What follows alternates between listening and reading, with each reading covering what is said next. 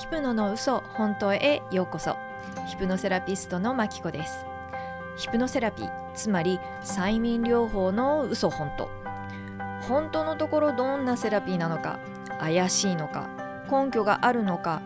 どんな効果を期待できるのかなど驚きの事実をお伝えしていきます。またセッションを受けなくてもご自身で簡単に実践できるツールや意識の整え方もご紹介しています。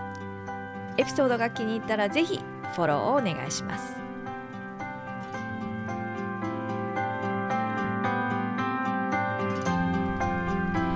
ヒプノの嘘本当エピソード7へようこそ。繁忙期を乗り越える方法シリーズ第3弾。今日の内容は第1弾2弾とも関連しているんですが忙しい時ほど自分を大切にするというお話。その一つとして小さな習慣の積み上げでストレスを削減しようということです。自分を大切にとか言うとは？あそんな悠長なことをとか思われてしまうかもしれませんが忙しい時こそ自分を大切にするケアをするっていうことが大切だと思うんですよね。特に日々ご家族のケアをされているあなた。そう。自分のこと。一番最後になっていませんか？自分のことだけおろそかになっていませんか？いやいや自分のケアもしっかりしてます。とおっしゃるのであればうん素晴らしいです。やっぱりね自分自身に余裕がないと本当の意味で大切な人のケアをすることって難しいと思うんですよね。そもそも人間も動物で生存本能サバイバルの本能があるわけですからぶっちゃけ本能としては自分の生き残りが一番大切なわけですよ。なので健在意識でどう感じていようと最終的には自分の身を守ることが優先されるんですよね。燃え尽き症候群がその最たるものだと思います。自分をケアしていたら燃え尽き症候群にはならない。自分の体や心のケアより仕事とか家族とか他のことを優先し続けた結果もう本能がここまでって体も心もシャットダウンしちゃう。ねお伝えしましたよね。最終的な決定権を握っているのは潜在意識。潜在意識はその手のひらの上で転がされているだけ。人を愛することができたり人に愛されるためにはまず自分を愛する必要があるって聞いたことありませんか？これってその通りだと思うんですよね。自分を大切にできるっていうことは大切にする方法を知っているっていうこと。だからこそ周りの人も大切にできるし周りの人を大切にするから大切にもされる。また自分の価値を認めることができているから人の価値をも認めることができてで結果人からも認められる。他人軸っていう言葉をねご存知かもしれませんがあの人に認められることがとても大切な人は人に認められることで自分を認めてたりするんですよね。だから自分自身では実は認めてないんですよ。これはね結構辛い状況です。だって常に誰かから認められるために努力をしているから。で、えーと誰からも認められなければ自己否定になってしまったりね。ちょっとイメージしていただきたいんですけれども大きなグラスがいいかなそこにこう入っているお水をご自身の、まあ、エネルギーとか、まあ、自分に対する愛情だと思ってください。で本来はそのグラスになみなみと水が注がれていてでそこから溢れ出てくるもうかけ流しの温泉みたいにねそのグラスから溢れ出てくる水つまり愛情とかエネルギーを周りの人とシェアするっていうのが一番健全な形なんですよね。ということはこのグラスの水を常にいっぱいにしておかないと自分へのエネルギーや愛情も不足しちゃうわけで下手したらもう枯渇しちゃう。で自分にさえ足りてないお水エネルギーとか愛情を人に分け与えていたら当然最終的にはまあ、病気になっちゃったりしますよね。ご主人やお子さんたちがご自身にとって大切であればあるほど自分のグラスをいつも満たしておく満たすようにするで溢れるお水をご家族に提供できるのが一番健全な形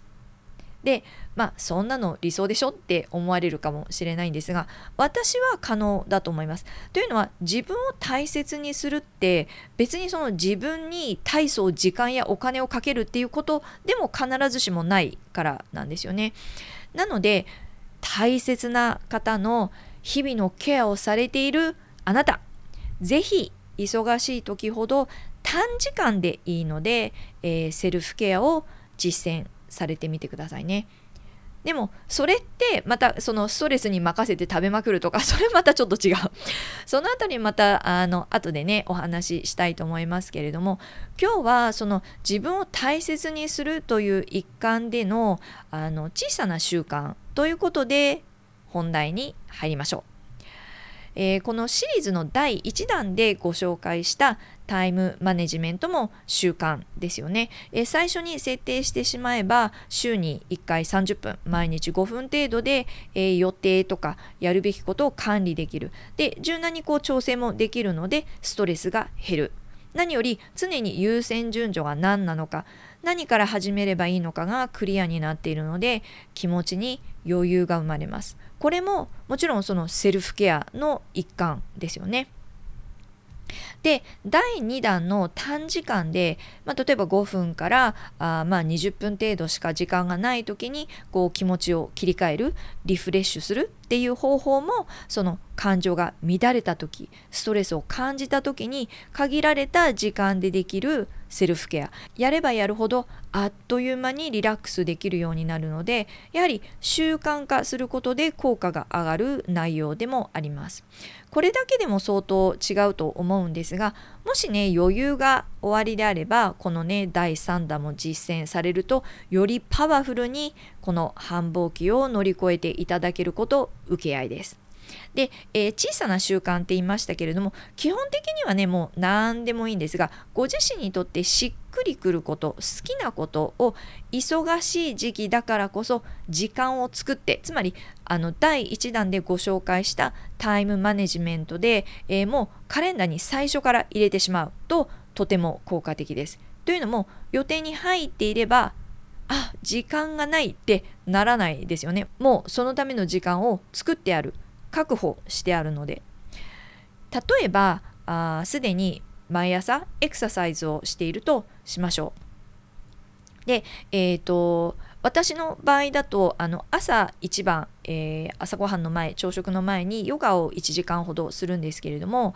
習慣になっていることでも忙しくなってくるとああもう今日はいいやってなりがちだったりしませんか？あ私はねそうだったんですよ。でも忙しい時だからこそちょっとでもいいからやる例えば、まあ、15分にするとかまたは10分のストレッチにするとかでもストレッチだったらそれこそベッドの上でさえできてしまうのでやらない理由がない なのであのちょっと寝過ごしちゃったなんていう日もヨガの時間を短くすればキャッチアップできたり、まあ、次の予定には遅れなくて済む。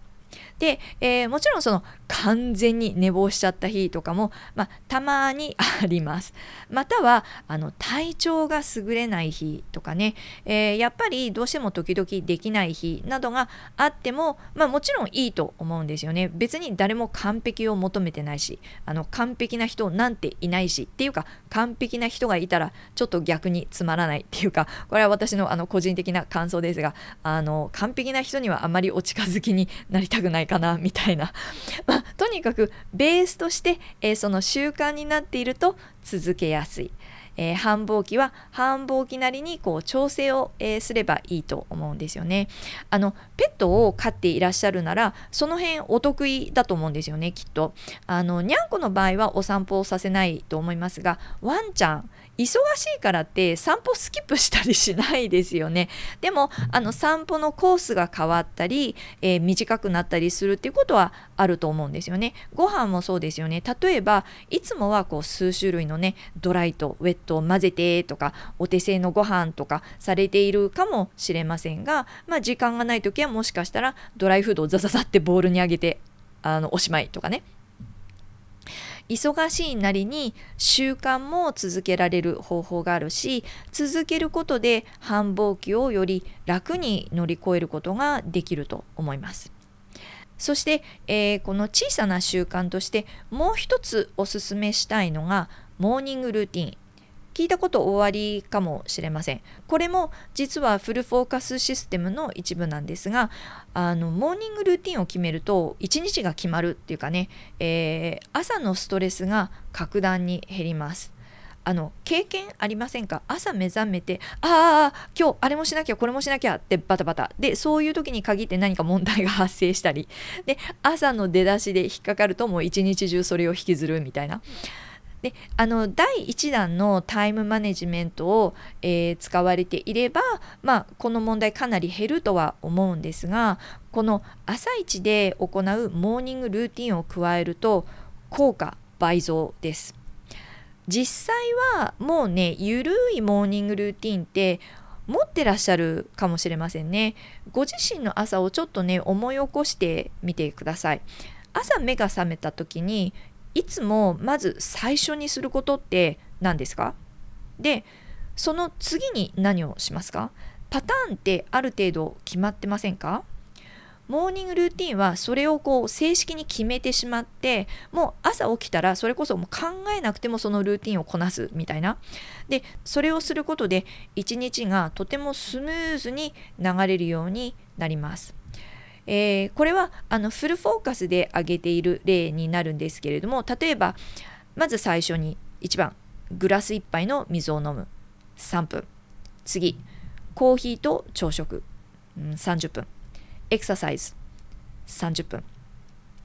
瞑想、えー、そしてマインドフルネス10分、えー、その後でシャワー。そして着替え。30分。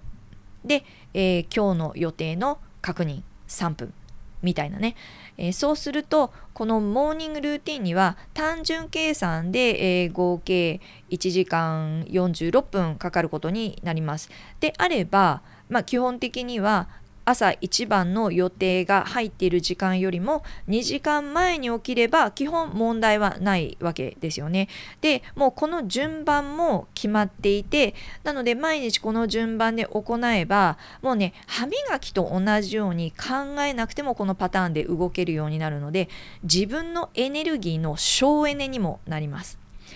かつ第1弾のタイムマネジメントもされていれば毎晩5分程度でもう翌日の予定を確認調整してデイリービッグ3とかもう優先順序も全部決めてありますから朝起きた時に焦る必要もない。何か突発的に起きたとしても深呼吸をして気持ちを切り替えて予定をやりくり調整すればいい。もうね全然気持ちの余裕度が変わってきます。ちなみにモーニングルーティン中でも突発的なことって起こりえますよね。あの 例えばコーヒーマシンが壊れたとかあとはあの朝起きたら子供に熱があるとかね。